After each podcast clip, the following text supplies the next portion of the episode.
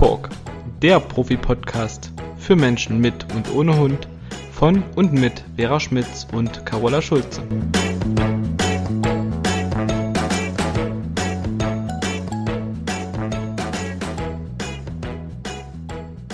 Hallo Carola. Hallo meine liebe Vera. Ich freue mich wie immer sehr, dich zu sehen und zu hören. Ja, ja. Ich mich auch. Und wir sehen uns ja jetzt immer was öfter als noch vor ein paar Monaten. Stimmt, dadurch, dass wir den Podcast jetzt ein bisschen kürzer machen, müssen wir uns, müssen wir nicht wollen. Und wir freuen uns ja auch drüber, wir uns, dass wir uns öfter sehen. Und ja, das ist voll schön. Ja, ist einfach die Schlussfolgerung daraus, ne, dass ja. wir uns jetzt häufiger sehen. Soll so genau sein. Ja, meine Liebe, ich ähm, oder wir haben uns ja im letzten Podcast über äh, Möglichkeiten einer Ersatzjagd mit unseren Hunden unterhalten und da ein paar Möglichkeiten aufgezeigt. Und uns ist nochmal ganz wichtig, dazu nochmal im heutigen Podcast etwas zu sagen, was es ähm, eventuell auch für negative Aspekte gibt oder was man unbedingt vermeiden sollte, damit es auch wirklich einen guten Effekt hat und der Hund dann nicht irgendwie zu Schaden kommt oder was Komisches lernt. Genau, so sieht's aus. Ich würde einmal nochmal die Punkte aufzählen, über mhm. die wir das letzte Mal gesprochen hatten, wobei wir hier nicht bei allen äh, Einzelheiten äh, intensiv drauf eingehen müssen, weil bei manchen Sachen kann man jetzt nicht so viel kaputt machen, nicht so viele Fehler machen, aber ja. es gibt ein paar Dinge, da werden wir ein bisschen genauer drauf eingehen. Genau. Wir hatten gesprochen über Fährte und Schleppe, mhm. über das Mantrailen, über Futterbeuteltraining, Balkon und Co., also alle Dinge, die rollen und hüpfen und sich nach dem Werfen nochmal ein bisschen bewegen. Dann über ein sinnvolles Reizangeltraining und äh, zuletzt auch nochmal über die Suche nach kleinsten Gegenständen oder wie es bei mir in der Zwischenzeit heißt, die Kleinobjektsuche kann man so schön abkürzen mit K O S. Magst du anfangen und fang mal an mit dem Thema Fährte und Schleppe. Also was das ist, hatten wir ja besprochen, ne? Eine Fährte legen, eine Schleppe legen. Bei der Fährte ähm, läuft der Mensch und hinterlässt somit eine Spur für den Hund, bringt auf diese Spur, damit der Hund weiß, um was es geht, ein paar Leckerlis auf und am Ende liegt dann auch die Beute, die auf der Fährte quasi schon gelegen hat, in Form von einem größeren Häufchen Futter meinetwegen. Und bei der Schleppe zieht man einen Gegenstand oder irgendwas hinter sich her, wonach dann diese Spur riecht und am Ende liegt dann dieser Gegenstand auf der Schleppe. So, was kann man da falsch machen? Also grundsätzlich ist es ganz, ganz wichtig, dass man ein gutes Brustgeschirr hat, was nirgendwo kniept und kneift und drückt und möglichst auch das Schulterblatt frei schwingen lässt, dass das nicht blockiert wird, wenn sich der Hund bewegt. Darauf sollte man unbedingt achten und dass es nicht zu sehr rumschlackert, also dass es wirklich auch gut eingestellt ist, ähm, so dass der Hund da keine Beeinträchtigungen erfährt über das Brustgeschirr. Und was dann wirklich auch in der Hand des Menschen liegt, das ist die Leine, dass man bei der Benutzung der Leine, wenn der Hund also die Fährte absucht, super gut darauf achtet, dass die sich nicht um den Körper des Hundes schlingt. Also ich sage mal, mit einer Hand ähm, die Leine ein bisschen höher halten. Das ist quasi so diese Führhand. Da lasse ich die Leine durch, durchgleiten und mit der anderen Hand gebe ich nach oder sammle ein. Diese Leine sollte halt auch nicht zu lang sein, ähm, damit das Handling für den Menschen dann einfach zu gestalten ist. Aber ganz wichtig ist halt, dass der Hund durch diese Hilfsmittel, die man ja nun mal braucht, weil es ist ja eine gemeinsame Jagd, der Hund soll ja nicht irgendeine Fährte und irgendeine Spur absuchen, sondern genau die, die ich ihm äh, zur Verfügung gestellt habe und für ihn gelegt habe. Ähm, deswegen ist es also wichtig, dass der Hund Brustgeschirr und Leine drum hat und man das dann so handelt, dass der Hund sich nicht behindert fühlt oder gar Schmerzen verspürt. Und am Halsband sowieso nicht. Also da würde ich es nicht machen, weil manche Hunde kommen ganz schön in Fahrt und äh, geben Gas. Und da wäre es natürlich voll blöd, wenn die Leine dann am Halsband ist und den Kehlkopf und überhaupt den Hals zusammenschnürt. Genau, also das ist mir so das Allerwichtigste bei Fährte und Schleppe und natürlich auch die Art und Weise, wie ich den Hund lobe, gilt eigentlich grundsätzlich für jede Beschäftigungsart, die sollte nicht zu überschwänglich sein. Also wenn der Hund mit der Fährte beschäftigt ist und der Mensch dann sagt, ja prima, fein, toll und in den höchsten Tönen da rumzwitschert, ist der Hund auch mal schnell raus. Also wenn dann nur ein ruhiges Lob, also wie immer weniger ist mehr. Und so, dass der Hund sich dann also nicht irgendwie seinem Menschen zuwendet, weil er soll ja mit der Nase möglichst auf der Spur bleiben. Ja, vielleicht äh, ist noch wichtig zu erwähnen, dass man nicht unbedingt ein Felldummy als Schleppe hinter sich herzieht, wo vielleicht noch ein Hasenduft drauf ist oder irgendwas Ähnliches benutzt, was den Hund dann noch mehr verrückt macht nach äh, wildlebenden Tieren. Die Jäger machen das mit ihren Hunden, aber die werden ja auch direkt zur Jagd ausgebildet auf solche Tiere. Aber mit einem normalen Familienhund würde ich solche Gegenstände nicht benutzen, weil das könnte sonst in eine ganz komische Richtung sich entwickeln. Hast du noch dazu was äh, irgendwie, liebe Vera, was dir in den Kopf kommt bei der Fährte und bei der Schleppe? Vielleicht gerade dazu, dass du eben das Halsband angesprochen hast, mhm. weil du gesagt hast, dass das auf ein auf den Kehlkopf geht, also je nachdem, wie man die Leine hält, ja.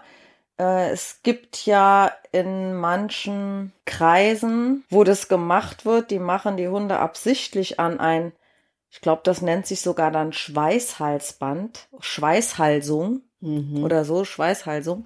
Ähm, und die Leine wird unterhalb des Bauches, also der Brust und des Bauches durchgeführt, also quasi zwischen den Vorderbeinen, zwischen den Hinterläufen durch. Damit der Hund, also damit die das absichtlich den Kopf nach unten ziehen und der Hund mit tiefer Nase auf dem Boden, also kurz über der Fährte beziehungsweise der Schleppe sucht. Mhm. Das wäre jetzt überhaupt nicht mein Ansatz. Ich sag halt, ein Hund darf die Fährte dort ablaufen, wo er sie am stärksten riecht. Ich muss nur lesen können, dass er auch die Fährte abschnüffelt und nicht was anderes. Und das kann durchaus auch ein Meter daneben sein, wenn der stärkste Duft eben vom Wind parallel zu der Fährte, zu der Schleppe gerade stärker wahrzunehmen ist. Ja, genau. Jeder Hund hat ja eine andere Art zu suchen und manche haben wirklich die Nase direkt drauf auf der Fährte und manche haben die Nase ein bisschen weiter oben und sind aber trotzdem voll mit der Fährte beschäftigt, ne? Aber genau. mir, mir fällt es auch gerade ein, in der Ausbildung hatten wir auch mal so ein Geschirr liegen, was auch total fies ist und manchmal bei der Fährtenarbeit eingesetzt wird, damit es so aussieht, als ob der Hund wirklich die ganze Zeit auf der Fährte ist oder auf der Fährte bleibt, also auch wieder mit Druck und Zwang. Da haben die dann auch diese Leine so unterm Körper des Hundes und durch seine Genitalien und die Geschlechtsorgane durch so eine dünne Leine geleitet und dann ziehen die da quasi dran, wenn der Hund irgendwie abdriftet, sodass das dann sicherlich gut aussieht, aber für den Hund ist es natürlich ein absolutes No-Go. Ich weiß aber nicht mal, wie das hieß. Kannst du dich erinnern? Ja, das war so ein brauchen, brauchen wir auch gar nicht. Soll nee, sich ja niemand behalten. Um ne? Gottes Willen. Nee. Also ich meine nur sowas, ne? Also diese ganzen komischen Sachen, um den Hund zu zwingen, ähm, eine Fährte meinetwegen abzulaufen, das geht gar nicht. Und ähm, es soll, das ist so das Allerwichtigste, in erster Linie und vordergründig Mensch und Hund Spaß machen und den Hund halt gut auslasten und beschäftigen. Deswegen ist sowas vollkommen indiskutabel und auch inakzeptabel. Genau, so sieht's aus. Der nächste Punkt wäre Mantrailen.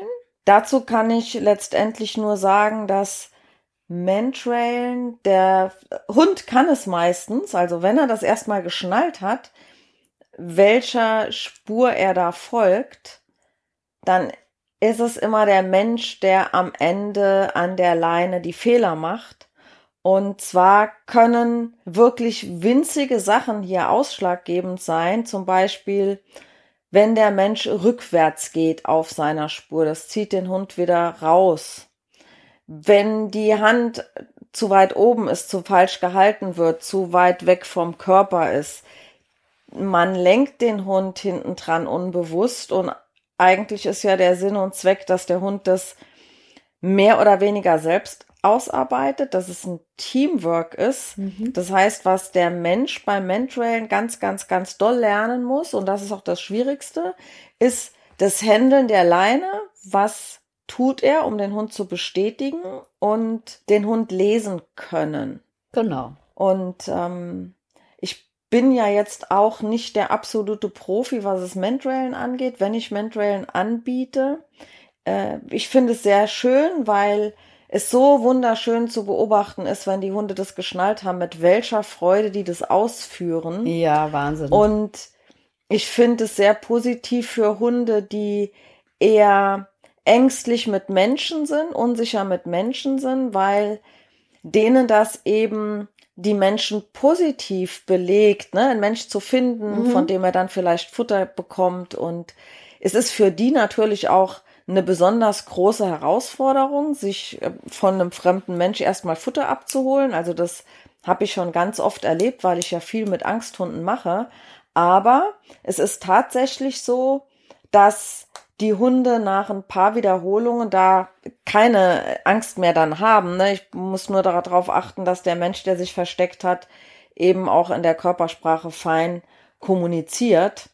Ich weiß aber, ich traile mit Easy ja bei der, bei der Sandra, bei unserer lieben Kollegin, die in Ludwigshafen ist, und die hat eine professionelle Ausbildung bei K neun gemacht, und mhm. von dem, was die weiß, weiß ich nur einen Mini-Bruchteil. Ne? Mhm. Also von daher, ich bin mir relativ sicher, wenn man da grobe Fehler macht, dann kann das sich auch auf die Mensch-Hund-Beziehung negativ auswirken. Und was häufig gemacht wird, ist, dass jemand sagt so, oh, okay, das habe ich jetzt ein, zweimal äh, bei der Vera gemacht, und dann gehen die hin und verstecken ein Familienmitglied. Kann man machen, ist aber für den Hund jetzt A, finde ich gar nicht so spannend, weil wenn der seinen eigenen Menschen nicht findet, boah, dann wäre er ja genauso nasenblind wie wir. Und ich finde das tatsächlich noch nicht mal so sinnvoll, wenn sich ein Mensch der Familie versteckt, wenn der Hund es kann. Und ich gebe dem, wenn das Kind sich mal verläuft oder weiß ich nicht was, gebe dem Hund einen Geruchsartikel, dann ist er auch in der Lage, das Familienmitglied zu finden. Wenn ich aber noch nicht so geschult da drin bin und einfach mal sag, such mal, keine Ahnung, die Tochter oder den Sohn, und die haben sich versteckt oder man versteckt sich selbst, ich finde, das gibt dem Hund so ein bisschen was an Sicherheit, wie, ach, ich finde meinen Mensch ja immer wieder. Und diesen Trick, den man ja manchmal nutzt, wenn ein Hund mal abzwitschert und man sagt, ich stelle mich mal hinter einen Busch, dass der mich nicht sieht. Mhm. Das ist ja nur dann der Trumpf, wenn der Hund anfängt zu suchen. Und nicht, wenn er sagt, mir doch egal, ich kann ja die Spur nachher absuchen, wo der hingegangen ist. Also von daher bin ich kein Freund davon, wenn man das so mal eben übt mit Familienmitgliedern, aber äh, am ja. Hund selber geht da nichts kaputt. Nee, und solange das Spaß macht, und es ist ja wahrscheinlich auch schwierig, Fremde dazu zu bewegen, sich zu verstecken. Ich habe es bestimmt schon mal erzählt, ein schönes Beispiel war mal ein Hund, ein Border Collie, der ist mit seiner mit seinem Frauchen in der Kita jeden Tag zusammen, oder fast jeden Tag. Sie leitet eine Kindertagesstätte, und die muss immer ihren Kindern erzählen, was der Hund bei mir in der Schule so lernt, beziehungsweise sie. Und dann hat die natürlich gesagt, ja, wir haben jetzt Mantrailing angefangen, und hat den Kindern erklärt, was wir da gemacht haben. Und äh, wir haben halt äh, als Geruchsprobe eine Socke gehabt. Und am nächsten Tag brachten alle Kinder, oder fast alle, ein Tütchen mit einer getragenen Socke von sich und einen Namen drauf mit. Und die hatte dann im Büro auf ihrem Regal ganz viele Socken liegen. Und ähm, der Rudi hat äh, jeden Tag ein Kind gesucht mit der, von der entsprechenden Socke. Das war ein mega Gaudi für Kinder und Hund. Die Kinder mussten natürlich so lange still im Versteck hocken, damit der Rudi sie nicht sieht. Und ähm, der Rudi fand das mega, und der hat jedes Kind gefunden. Der ist halt auch super schlau, ne? Also das fand ich, war ein super schönes Beispiel. Was mir noch einfällt, liebe Vera, bei den Nachteilen, bei dem Mantrailing, es wird ja oft so gemacht, dass der gefundene Mensch verbellt wird, wenn der Hund den findet. Das mache ich nicht. Ich möchte nicht, dass der Hund einen Menschen ankläfft. Und ich stelle es mir schrecklich vor, wenn ich irgendwo verletzt liege, so ein Hund findet mich und kläfft mich da an. Also ist, glaube ich, nicht so ein schöner eine schöne Art und Weise, da einen Menschen anzuzeigen. Ich weiß es nicht, aber das mache ich zum Beispiel nicht. Nein, das mache ich auch nicht. Die zeigen die Hunde an, indem sie sich hinsetzen. Genau. Mhm. Mache ich, mach ich genauso. Also wenn es jetzt einen Hund gäbe, der sich hinlegen würde, wäre mir das auch recht. Auch, das ist egal. Aber bellen finde ich ungünstig. Also das mache ich nicht. Da bringen wir dem Hund genau. nur bei, Menschen anzubellen. Das will ja keiner. Ja, also ich kenne auch jetzt bei uns hier niemanden, der das macht, aber würde ich nicht ausschließen, weil das hat man ja früher in der äh, Rettungshundesuche auch so gemacht. Ich glaube, das ne? machen es gibt die ja auch dieses mhm. Verweisen, es gibt Verbellen, mhm. gibt ja verschiedene äh, Anzeigemöglichkeiten. Nee, aber das nee, mache ich auch nicht. Das fände ich blöd. Und was mir ganz, ganz wichtig ist, was ich meinen Teams immer sage, bitte glaubt nicht, dass wenn jetzt irgendjemand tatsächlich vermisst wird, ihr mit eurem Hund da zielsicher euch melden könnt, dass der die Person findet. Ich bilde die Leute, die Teams nicht dazu aus, das professionell zu machen. Das ist nochmal ein bisschen eine andere ja. Hausnummer. Ja, Da würde ich, da würde ich einfach die Finger weglassen. Also zumindest nicht so, dass irgendjemand daraus eine tiefe Hoffnung schöpft. Das heißt ja nicht, dass das nicht auch gelingen könnte. Aber die Hunde, die dafür professionell ausgebildet sind, das ist nochmal eine andere Hausnummer. Und absolut. Da muss man sich drauf verlassen. Das ist ungefähr ja. so wie, ich bilde keinen Hund zum Diabetiker-Warnhund aus, wenn ich noch nicht mal was über Diabetes weiß, ne? Die Leute verlassen sich ja da drauf. So ist es. Man aber hat ja Verantwortung. Ich, ich weiß noch, ich hatte mal einen Hund, der konnte das. Also wir haben das halt äh, in einer Gruppe gemacht. Und dann war in dem Dorf, wo die lebten, eine Katze verschwunden. Spurlos verschwunden. Die kamen immer zuverlässig nach Hause. Und der Hund hat tatsächlich von dieser Katze, nachdem er dann eine Geruchsprobe bekommen hat, die Spur aufgenommen und ist wirklich an die Stellen gegangen, wo die sich immer länger aufgehalten hat. Und dann endete abrupt seine Suche so mitten auf der Straße, sodass die Leute dann vermutet haben, dass die jemand ins Auto gepackt hat. Es war so eine, eine sehr hübsche Katze, eine Rassekatze. Und äh, der plötzlich auf der Straße blieb er stehen und Spur war weg. Das fand ich auch sehr spannend. Und wie gesagt, wir hatten es auch nur äh, aus Spaß gemacht sozusagen. Also es scheint zu funktionieren. Und bei sowas kann man das ja mal machen. Ja, natürlich. Natürlich, ne? Ich habe jetzt bin jetzt nur davon ausgegangen, da ist jetzt wirklich ein Ernstfall und ein Ach, Mensch nee. ist verschwunden, dass man jetzt sich bei der Polizei meldet und sagt, hier, mein Hund kann das. da so, das meinte ich. Die jetzt. Die würden einen eh wieder wegschicken. Nee, nee, also das sind schon ziemlich hochspezialisierte und lang langfristig ausgebildete Hund-Mensch-Teams, die das können und dann auch machen. Nee, nee, da geht's ja dann auch wirklich um Leben und Tod, das muss man einfach mal so sagen. Genau. So, dann mein Lieblingsthema, Futterbeuteltraining. Ja, was kann man da falsch machen? Also vielleicht gleich mal vorneweg, der nächste Podcast beschäftigt sich sehr intensiv damit, weil mir das Thema wirklich, wirklich sehr am Herzen liegt. Je länger ich das mache, ähm, diese Arbeit als Menschencoach für Menschen mit Hund, umso mehr wird mir eigentlich bewusst, oder es, in den letzten Jahren hat sich das so entwickelt, wie toll dieser Futterbeutel ist. Wie gesagt, da gehen wir im nächsten Podcast noch ähm, ausführlich darauf ein. Aber vielleicht zählen wir da mal so ein paar Negativaspekte auf, die ähm, da halt passieren können und auch schon oft passiert sind. Also beim Futterbeuteltraining geht es ja um Kooperation und Zusammenarbeit. Das heißt, das ist immer der Beutel des Menschen, also der gehört nicht dem Hund, sondern dem Menschen. Und das ist auch kein Spielzeug für den Hund. Deswegen sollte der Hund keinen freien Zugang dazu haben und auch nicht damit spielen, weil er soll ja lernen, dass er mit dem Menschen kooperieren muss, um an seine Brötchen zu kommen. Wenn der Hund das Ding noch nicht äh, gut bringt, ist es natürlich auch sehr ungeschickt, ihn ohne Leine apportieren zu lassen. Weil so ein Hund kann natürlich den Beutel auch ohne weiteres öffnen, wenn er da lange genug drauf rumkaut. Manche Hunde öffnen da auch den Reißverschluss, geht durchaus auch. Und ähm, das sind also die Sachen, die Menschen wirklich oft falsch machen. Da kannst du erklären, wie du willst, geht dir bestimmt auch so. Und dann kommen die in der nächsten Stunde und sagen, der Futterbeutel ist übrigens schon kaputt. Hund ist damit ausgerissen und hat das Ding zerlegt. Und das ist voll blöd, weil dann ist so ein bisschen der Sinn erstmal weg, für den Hund zumindest. Ähm, Und dann muss man sich das erst wieder erarbeiten. Geht alles, aber es sollte vermieden werden.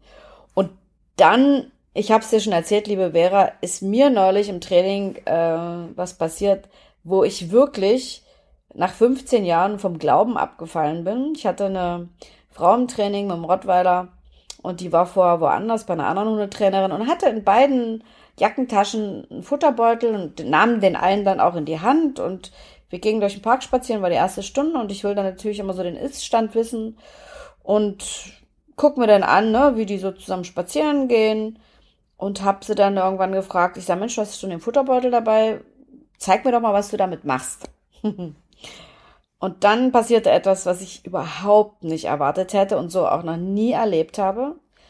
Äh, sie sagte dann, ja, warte mal, da müssen wir da drüben zu den Enten gehen, da war so auch so ein kleiner Teich mit Enten. Da dachte ich, ja gut, vielleicht will sie mir zeigen, äh, wie der Hund apportiert, obwohl da die Enten sich bewegen und flattern und schwimmen.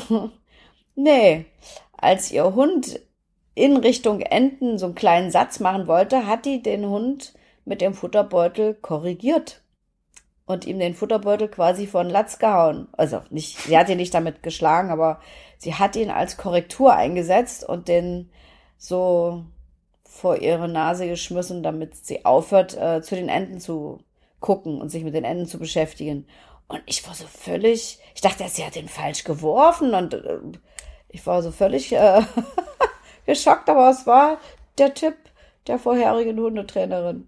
Ja, Vera. Du meinst, die hat den Futterbeutel dem Hund vor die Füße geworfen, wie andere diese Diskscheiben oder eine Diskscheibe, oder genau. eine Kette genau. vor die Füße werfen, hat sie das mit dem Futterbeutel gemacht? Ja, und sie hat den Hund sogar beworfen damit, also so von vorne, um den zu stoppen. Also ich war erstmal sprachlos, das bin ich selten, aber da war ich's. Weil ich so dachte, was war denn das jetzt, ne? Es hätte ja auch sein können, der ist ja aus der Hand gerutscht. Ich dachte, nee, nee, ich soll doch, ich soll die doch davon abhalten, dass sie die Enten jagt. Aha, nee. So war das Ding überhaupt nicht gedacht. Also zum Glück, zum Glück hat die Hündin sich trotzdem drauf eingelassen und war davon nicht übermäßig beeindruckt und verunsichert, sondern ähm, fand den Beutel nachher trotzdem klasse. Es hat ein bisschen gedauert. Am Anfang war sie natürlich erst mal ein bisschen zögerlich und zurückhaltend, aber dann hat die da nachher wieder echt Spaß dran gehabt und hat den freudig apportiert. Da war ich echt erleichtert. Wenn es so ein Sensibelchen gewesen wäre, hätte sie, glaube ich, den Futterbeutel knicken können. Oder einen neuen kaufen und mit was mega Leckerem füllen, keine Ahnung. Auf jeden Fall war ich da äh, ein bisschen geschockt.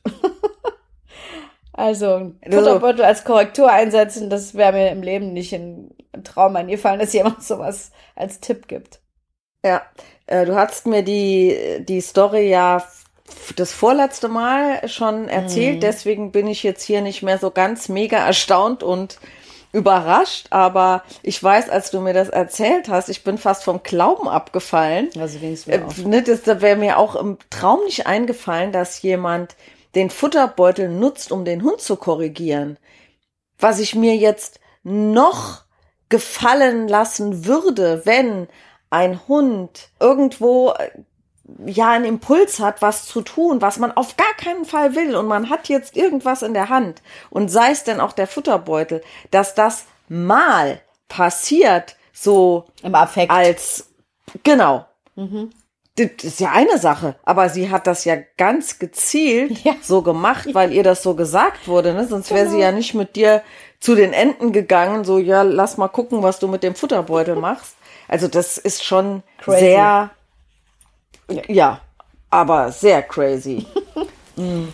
Ja. Aber wie man den richtig einsetzt und was man, wofür man den letztendlich super nutzen kann, das wirst du zum, also du, ich auch ein bisschen, aber das ist ja so auch dein riesengroßes Thema, in der nächsten Podcast-Folge auf jeden Fall erläutern. Das machen wir. Genau. Nee, da liegt mir wirklich am Herzen der Futterbeutel. Und ähm, aber dazu später, wollen wir mal nicht so viel vorgreifen. Wobei wir es ja schon immer mal erwähnt haben. Also ich bin da echt inzwischen ein Riesenfan von geworden. Okay. Ja, liebe Vera, was haben wir noch? Den Ball, den berühmt-berüchtigten Ball, genau. Kong und Co. Ball spielen, Kong, also mit Kong und Co. meinen wir hier Spielzeuge, die sich beim Werfen noch mal wegbewegen und im Prinzip durch das Springen und Hopsen eine Beute, eine sich wegbewegende Beute simulieren. Jetzt ist es ja so, dass Ball und Kong bei vielen Hundeschulen von vielen Trainern von abgeraten wird, dass Ballspielen überhaupt nicht gut ist, weil es den Jagdtrieb fördert. Meine Antwort ist dazu ganz klar jein. Also ja, ja, wenn man nur werfen, bringen, werfen, bringen, werfen, bringen, der Hund rennt hinterher, am besten noch mit der Ballschleuder, das hatten wir ja im letzten Podcast schon so angedeutet, dann finde ich es ganz gruselig und ja, dann fördert es auch den Jagdinstinkt des Hundes, weil er ja, äh, letztendlich, wenn er hinterherhetzt, Hormone ausschüttet. Serotonin, Dopamin, mhm. keine Ahnung, was da für ein kompletter Cocktail ausgeschüttet wird. Und der dient dazu, dass ein Hund letztendlich wie ein Junkie davon mehr haben will. Also dieses Thema Abhängigkeit, Junkie heißt ja immer, man möchte etwas, aber um diesen Dieses bestimmte Gefühl auszuschütten, braucht man am Ende immer mehr. Und das macht das Ganze ja auch abhängig. Mhm. Und ähm, beim, beim Balljunkie, ich finde ja, dass ein Balljunkie in erster Linie in den ersten Lebensmonaten zu einem Balljunkie gemacht wird. Ich, ich weiß nicht, ob du mit einem fünfjährigen Hund, der vorher nie Ball gespielt hast, ob man den noch zum Balljunkie wirklich zum Balljunkie machen kann. Och, ich halte überfragt, es für möglich und bei bestimmten Rassen, die da eh so eine Tendenz zu haben, geht's vielleicht mit entsprechendem Einsatz, aber das ist ja nicht das Ziel beim Nein, Ballspielen, überhaupt nur nicht. Die Hunde, die wirklich Balljunkie sind, man fragt ja dann auch, wann habt ihr damit angefangen, mit dem Hund Ball zu spielen? Das sind in aller Regel Hunde, mit denen schon in den ersten Wochen und Monaten exzessiv Bällchen gespielt wurde. Mhm. Und dazu kann ich nur ein Beispiel nennen. Ich hatte mal ein junges Paar mit einer Golden-Doodle-Hündin und die fanden das eigentlich ganz klasse, dass sie mit dem Ball, mit der Hündin alles machen konnten. Mhm. Dann wollten die mir nicht glauben, dass das auch einen Nachteil hat und wir waren äh, in Hochheim auf der Hundewiese. Es ist ein sehr großräumiges Gebiet. Die Hündin ist freigelaufen, die hatte keine Augen für irgendwas, die hat nicht geschnüffelt, die hat gar nichts getan. Und dann habe ich sie gebeten, mir den Ball zu geben. Und dann sage ich, okay, wir wollen doch jetzt mal gucken, was für die Hündin wichtiger ist, ihr oder der Ball. Weil sie ja so davon geschwärmt haben, dass der, dass die Hündin bei ihnen bleibt und mhm. dass die gut abrufbar, beziehungsweise nicht zu anderen Hunden dann rennt. Und dann habe ich gesagt, ihr geht jetzt in diese Richtung und ich gehe mit dem Ball in die andere Richtung. Ja, wo war die Hündin bei mir? Das dachte ich mir. Sie hat sich immer mal kurz umgedreht, wenn mhm. die Leute gerufen haben. Sie ist aber am Ende immer weiter mit mir gekommen. Also ich weiß gar nicht, wie viele hunderte Meter wir schon voneinander getrennt waren. Mhm. Und sie ist magisch bei mir gehalten worden. Ja. Und da finde ich, ist es doch dann schon sehr fragwürdig. Und was ich noch schlimmer finde, ist ja, dass Hunde bei dieser Bewegung, bei dieser Wurfbewegung schon loszischen. Ja. Also man wirft den Ball noch gar nicht, aber der Hund rennt schon. Mhm. Na klar, ein Hund achtet auf Körpersprache und der sagt eben, ach, wenn du die Bewegung machst, dann fliegt irgendwas, dann muss ich hinterherrennen. Das ist ja, wenn ich bewusst Ball spiele, auch noch kein Problem. Aber es ist ein Problem, wenn ein anderes Mensch-Hund-Team in sichtbarer Nähe Ball spielt oder wenn Kinder mit einem Ball spielen und ich kann den Hund jetzt nicht abrufen. Ja, dumm gelaufen. Dann finde ich, ist es schon ein Problem, wenn Absolut. Der Hund so ballgaga ist, dass der einem Kind den Ball aus der Hand nehmen würde. Das darf nicht passieren. Und jetzt kurz zu dem Ja. Wenn ich merke, dass ein Hund ein Balljunkie ist, dann nutze ich es immer positiv. Und mm. zwar, ich verknüpfe, also ich baue die Pfeife auf, ne, Rückruf, Pfiff. wird erstmal mit Futter belohnt, ganz normal. Und wenn der Hund das einigermaßen verstanden hat, dass der Pfiff bedeutet, du kriegst hier was Leckeres, dann setze ich den Ball ein. Das heißt, bis dahin haben die Leute erstmal nicht mehr mit dem Ball gespielt. Mhm. Und zukünftig dürfen die nicht mehr mit dem Ball spielen, wenn die vorher nicht gepfiffen haben. Ja, das ist eine super Das führt Idee. Aber dann dazu, und das ist der einzige Vorteil daran, ein Hund, der weiß, der Pfiff heißt, jetzt wird der Ball ausgepackt, der ist nahezu in jeder Situation abpfeifbar. Mhm. Also das ist meine Erfahrung, die ich gemacht ja. habe. Trotz allem würde ich im Vorfeld jetzt keinen Hund zum Balljunkie machen, damit ich das Ergebnis kriege. Nee. Nur das mal vorweggenommen. Nee. Aber man kann es halt dann doch ganz positiv nutzen. Und ansonsten bleibt der Ball in der Tasche oder im Rucksack. Nur für eine Notsituation. Da finde ich es auch völlig legitim. Genau, und ähm, Notsituation heißt aber, die pfeifen den Hund einmal und dann können die auch fünf, sechs Mal den Ball werfen. Und wichtig ist natürlich, dass hier Impulskontrolle trainiert wird. Ne? Also ja, der Hund absolut. Kann bleiben, bis der Ball liegt. Ich kann dem Hund beibringen, dass der von dem Ball abrufbar oder auch rückpfeifbar ist. Mhm. Nur diese Sachen finde ich halt wichtig, denn wenn ich das kann, dann kann der ja im Prinzip auch reagieren, wenn jemand die Hand bewegt. Aber wenn ich dann meinem Hund sage, nee, du bleibst jetzt stehen oder du kommst zurück und der tut das, dann muss ich auch keine Ängste haben, dass der Hund einem Kind den Ball aus der Hand nimmt. Ja. Vorausgesetzt, ich beobachte, was mein Hund macht. Mhm. Genau. Wenn ich einen Hund, ne, das ist der Punkt, weshalb ich sage, Ballspielen ist nicht per se verboten, aber unter bestimmten Voraussetzungen eben nur zu machen. Denn wenn ich einen Hund nicht vor einem Ball zurückrufen kann oder ihm einen Bleib geben kann, wenn ich einen Ball werfe, warum sollte ich erwarten, dass er rückrufbar ist, wenn sich da gerade ein Hoppelhäschen vor ihm zickzack wegbewegt? Ja. Dann kann er den Impuls erst recht nicht kontrollieren. Also es ist eine gute Übung auf dem Weg. Ja, Impulskontrolle ist das A und O bei allen Ersatzjagdmöglichkeiten, weil wir ja nicht wollen, dass ähm, der Jagdtrieb da auf eine Art und Weise bedient wird beim Hund, die dann in eine komische Richtung geht. Wir wollen ja den Hund anleiten bei der Jagd und äh, stoppen können und abrufen können und die ganze Zeit äh, kontrollieren können. Das ist ja so das Allerwichtigste. Damit es halt nicht gefährlich wird für andere Tiere oder auch für den Hund selbst oder für Autofahrer, wenn der Hund über die Straße rennt.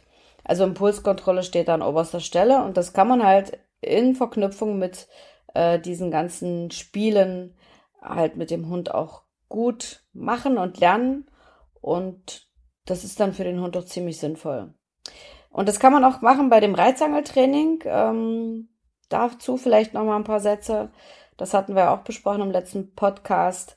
Und da ist halt auch wieder die Impulskontrolle wichtig. Da bringe ich den Hunden immer bei, dass sie sitzen bleiben, während der Mensch die Angel erstmal auslegt, dann später, während die Angel ein bisschen bewegt wird und die Beute, die halt am anderen Ende dranhängt, so ein bisschen anfängt zu zappeln und dann immer mehr.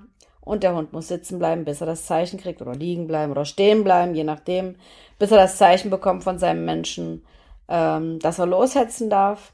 Und nachteilig wäre halt wirklich, wenn man den Hund nur hetzen lässt.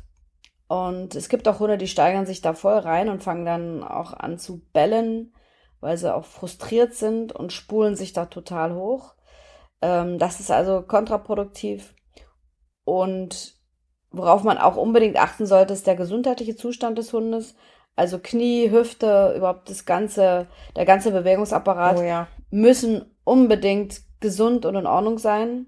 Wenn man sich nicht sicher ist, das würde ich wirklich abchecken lassen, weil beim Hetzen ja doch ein ziemliches Tempo vorgelegt wird und die Hunde dann auch entsprechend heftig abstoppen, abbremsen und die Richtung wechseln. Und deswegen muss der Hund also unbedingt äh, gesund sein. Ein weicher Untergrund muss sein, also Acker oder Wiese wäre eine gute Idee, auf gar keinen Fall auf Asphalt, Beton oder auf Pflaster, sondern irgendwo, wo er sich die Pfoten nicht wund laufen kann und äh, oder die Krallen abreißen kann. Also da ist unbedingt drauf zu achten und Genau, und dann halt auch nicht zu lange. Es gibt natürlich Hunde, die könnten das lange machen, aber ähm, ich würde es nicht länger als zehn Minuten machen. Und wichtig, ganz, ganz wichtig ist, dass der Hund danach auch was trinkt. Die haben fast immer danach richtig viel Durst. Fällt dir noch was dazu ein zum Reizangeltraining und zu den Dingen, die man eventuell falsch machen kann, meine liebe Vera? Vielleicht noch, dass man ähm, den Hund auch beim Reizangeltraining beibringen kann, abgerufen zu werden oder ja. ne, per Pfiff, dass er stoppt, dass er zu mir zurückkommt. Also mache ich öfter mal. Das heißt, ich bediene die Reizangel, der Kunde steht außerhalb und der Kunde muss seinen Hund mhm. von der Reizangel abrufen, abpfeifen. Das baut man natürlich in kleinen Teilstücken auf. Und dann auch die Beute mal in Besitz zu nehmen. Also das heißt, dass wenn der Hund am Hetzen ist, ich bewege die Reizangel, die Beute hinter mich und stoppe den Hund dadurch und sage, jetzt gehst du da nicht dran. Genau. Also es ist auf jeden Fall eine sehr vielfältige Möglichkeit, den Hund zu beschäftigen und Impulskontrolle zu üben. Das ist ja alles Impulskontrolle, ne? Ja, und auch mal kurzzeitig schön körperlich auszupowern. Ja, ich und fand das mal sehr praktisch. Bei den äh, Dingen, die du eben gerade gesagt hast, was auf den Körper einwirkt, die Hetzen und was eben auf die Gelenke und auf die Muskulatur so einwirkt, ist ja, dass wir ja mit der Reizangel seltenst eine Strecke rennen und der Hund rennt hinterher, sondern wir Menschen bewegen die Reizangel ja überwiegend im Kreis. Das heißt, genau. der Hund läuft ja auch im Kreis und hat so immer eine Schräglage. Das mhm. heißt, ich sollte auch vielleicht mal die Richtung wechseln und nicht immer nur in eine Richtung kreisen. Unbedingt. Und die Reizangel sollte meiner Meinung nach auch nicht zu klein sein. Also so eine, so eine Katzenangel, so ein Teil wäre für einen Hund, also je größer der Hund ist, umso länger muss eigentlich die Reizangel inklusive der Schnur sein, an dem die Beute ist, damit der den Kreis größer laufen kann. Ja. Das unbedingt. Wäre vielleicht nochmal ein Punkt, den man dazu sagen kann. Ja, und man muss auch gut aufpassen, manche Menschen ziehen dann die Beute so hoch, dass der Hund sich da nicht bei überschlägt. Habe ich alles schon erlebt. Und dass die Beute auch nicht auf den Hund drauf zurennt, hatten wir, glaube ich, auch beim letzten Mal schon erwähnt. Oh ja. Die flüchtet immer vorm Beutegreifer. So auch vom Hund. Und das würde man sehr komisch finden. Und wo man auch aufpassen muss, Hunde aus dem Tierschutz werden ja oft mit so einem Fangstock eingefangen. Die haben meistens riesen Schiss vor so einem Stock, auch wenn da eine tolle Beute dran hängt. Ähm, da muss man ganz vorsichtig erstmal sich rantasten, ob das dann für den Hund überhaupt äh, eine gute Beschäftigungsmöglichkeit ist. Ja, hier könnte man jetzt natürlich nochmal könnte man wieder ausholen. Sagen, wie, wie baut man sowas auf? Dazu müssten wir dann aber rein theoretisch noch, noch mal einen extra Podcast machen. Äh, nicht nur über das Futterbeuteltraining, sondern auch über die anderen Punkte können wir uns ja gerne nochmal überlegen. Ja, können wir ja machen. Weil das ist ja jetzt eigentlich so das Thema Fehler zur Sinn oder bei der Beschäftigung zur sinnvollen Ersatzjagd. Ne? Das genau. ist ja das Thema dieses Podcasts. Und ähm, da erinnere ich mich gerade dran, dass wir eben ja auch öfter mal sagen können, wie baut man sowas denn tatsächlich auf? Mhm. Aber können wir uns nochmal drüber unterhalten? Vielleicht sagen wir da zu dem einen oder anderen Punkt neben dem Futterbeutel in einem der weiteren Podcasts nochmal sowas. Genau, dann gehen uns die Themen nie aus. Genau. Heute aber geht jetzt, uns aber die Zeit aus, genau. Genau, jetzt wollte ich gerade sagen, jetzt ja. sind wir für heute schon wieder am Ende. Genau. Und ich würde mich gerne nochmal bei den Zuhörern und Zuhörerinnen bedanken, dass sie uns wieder ihr Ohr geschenkt haben und sich Zeit genommen haben, uns zuzuhören. Ja. Wie immer, Fragen stellen könnt ihr. Unten in den Shownotes beim Podcast findet ihr die Quellen, wo ihr eure Fragen loswerden könnt. In diesem Sinne, habt alle noch einen schönen Tag und liebe Carola, wir sehen uns bald wieder zur nächsten Podcast-Aufzeichnung. Ich freue mich drauf. Bis dahin. Tschüss, liebe Vera. Ciao. Ciao, ciao.